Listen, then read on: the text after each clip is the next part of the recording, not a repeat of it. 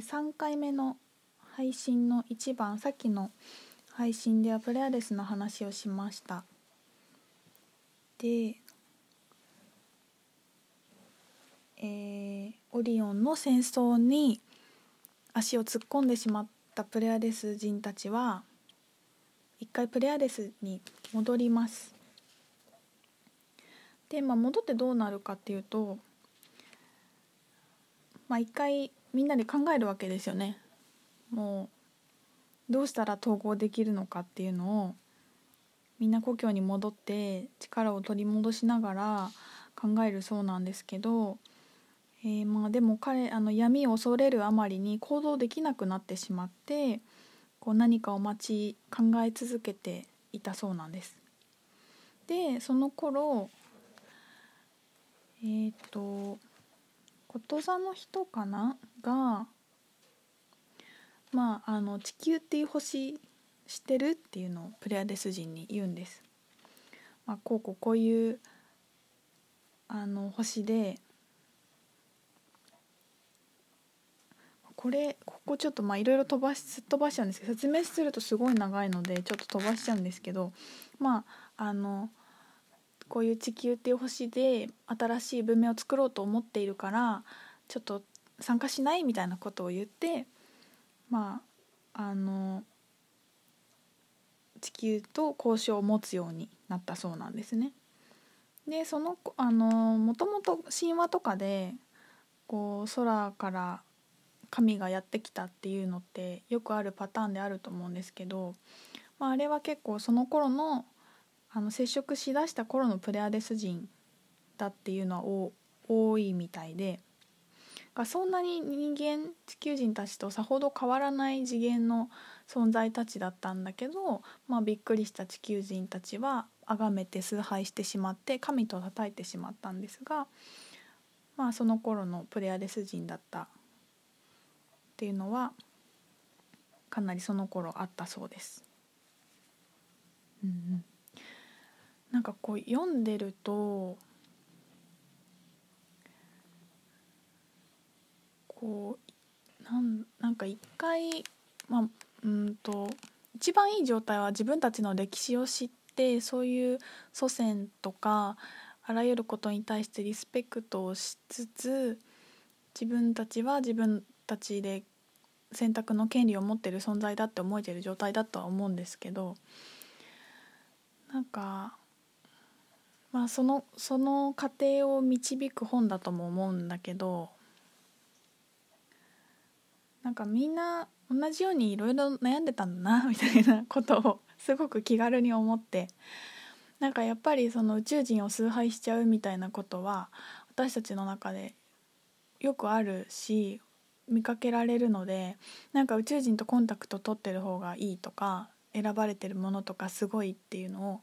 思ってしまうのはまあでも DNA でもあるパターンなのでしょうがないところもあるんですけどそこからやっぱあの何て言うのかなどっちがすごいすごくないっていうのじゃなくて知性として持ってノーマルな状態でいろんなことを見られるよう見れるようになることがねいいと思うのでうん。なんかそんななんか何がすごいとか地球人はすごくないとかそういうことじゃなくないなっていうか 伝わりますでしょうか？こう自分たちの仲間っていう感じで読んでいます。それを助ける本だなと思います。あともう一つ紹介したいんですけどアダムとイブの話。あの神話であると思うんですけどご存じない方、まあ、ちょっと調べてほしいんですけど、まあ、ざっくり言うと、まあ、あの人間たちの最初の作られたのがアダムとイブで神によって作られて、まあ、その善悪がなかったんだけど善悪を知ることができるリンゴがあってそのリンゴだけは食べちゃいけないよっていうのを絶対言われてたんですけどあの蛇がある時そそのかすんですよね。そのリンゴ食べるといいよっていうのをアダムとイブに言ってで2人は食べてしまって神の怒りを神様が怒っちゃって、まあ、楽園から追放されるっていうのはがあるんですけどその話が書いてあってすごい面白くてこれがえっ、ー、とちょっと一部読もうと思うんですけどうんとまあ、さっきのプレアデスの星の文明が始まったのと同じ理由で、まあ、統合を目指していろんな人種をいろんな星で作ろうとしているんですね。でこと酒のグループがまたその地球で実験をしようと思ってるんです。でえ、ー、とすでに述べたようにこと座人は統合戦に立脚した種族の創生を目指していた。そのため新たに作られる種族は二極性すなわち善悪の知識を全く持たない種族にすべきであると考えていた。こうして彼らは新人種を取り巻く環境を厳密に制御していけばこうした新人種が統合を実現する完璧な種族として進化するだろうと考えた。そうなんです。でえーとまあ、地球でその善悪がないもともとその統合している状態の人種を作ろうと思って作られたのが、えー、このプロトタイプは大地から作られたという意のアダムという名で後世呼ばれるようになった。その環境への適応能力を試すためにアダムは地球の各地へ送られた。かっこアダムはたくさんいた。このプロトタイプが満足のいく状態で地球の環境に適応したことが分かるとアダム全員は再び召喚された。これなんか一人で想像しててちょっと面白かったんですけど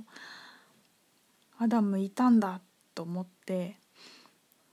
で分かんないけど裸だとしてなんかこうアダムがいっぱい作られて地球にわーって解放されてみんな戻ってこいって言われてわーって戻ってくるところとか なんか想像したら違うかもしれないんだけど宇宙船とかあるからね。なんかちょっとシュールで可愛いななんて思っておりました。でまあその後あのイブが作られてあの観察されていたらしいんです。でその二極性の知識を持たない人種を作ることを願ってこと座人こと座人たちはアダムとイブを作ってでえー、っといろんな宇宙人たちが、えー、っとその地球人アダムとイブをもう世話役をしてたらしいんですよね。でその世話役してたくれた宇宙人たちについてあ宇宙人たちにこと座人はあの地球人に二極性についての知識を与えないように指示したそうなんです。からまあ、まあ、言なんて何度も言ってるように統合性統合している人種を作ってるのでその二極化をさせたくないわけですよね。だからその善悪があるっていうこととか言わないで秘密にしててねっていうのを言うんですけどでまあそれってどういうことかっていうと、まあ、あの全てのの生物に認められる選択の権利っていうのを地球人たちに認めなかったわけなんですよね。でうんと神話の中では蛇がリンゴを食べなよってそそのかすっていうのがあるんですけど、まあ、そのリンゴっていうのがさ今言った二極性の知識のことなんですよね。でじゃあ蛇って誰だったのかっていうと実はこの計画に参加してたシリウス人だったそうなんです。えーって感じだよね 私面白いと思ったんだけどそのシリウス人たちはこと座人のその選択肢を与えなかった考え方に、まあ、賛同できなくってでその世話役してたシリウス人たちはだんだん地球人たちに愛着を持っていたそうなんです。であの地球人種育成に関わって世話役してはいたんですけどでもその愛着も湧き上がってしまって彼らがそのまま真実を知らず知らないでいいのだろうかっていうのを、まあ、考えてこの事態に介入することを決意するそうです。シリウス人は人間たちに次のように警告した。ヘビは女に言った。あなた方は決して死ぬことはないでしょう。それを食べるとあなた方の目が開け神のように善悪を知るものとなることを神は知っておられるのです。ここあの聖書の一文だと思うんですけど。あれ？聖書？アダムのイムアダムとイブ旧約聖書？まあいいか。うん。でまああの人間たちはねえそうなの？そんなこと知らなかったって言って本当のことを知ることを選択します。で、まあ、結局どうなるかっていうとあのこと座人たちはまあ落ち怒りますよね。もちろん。自分たちの計画通りにいかないしシリウス人たちが邪魔しちゃうし、まあ、怒ってその真実がのできるあの命の木っていうのを言われてまあリンゴが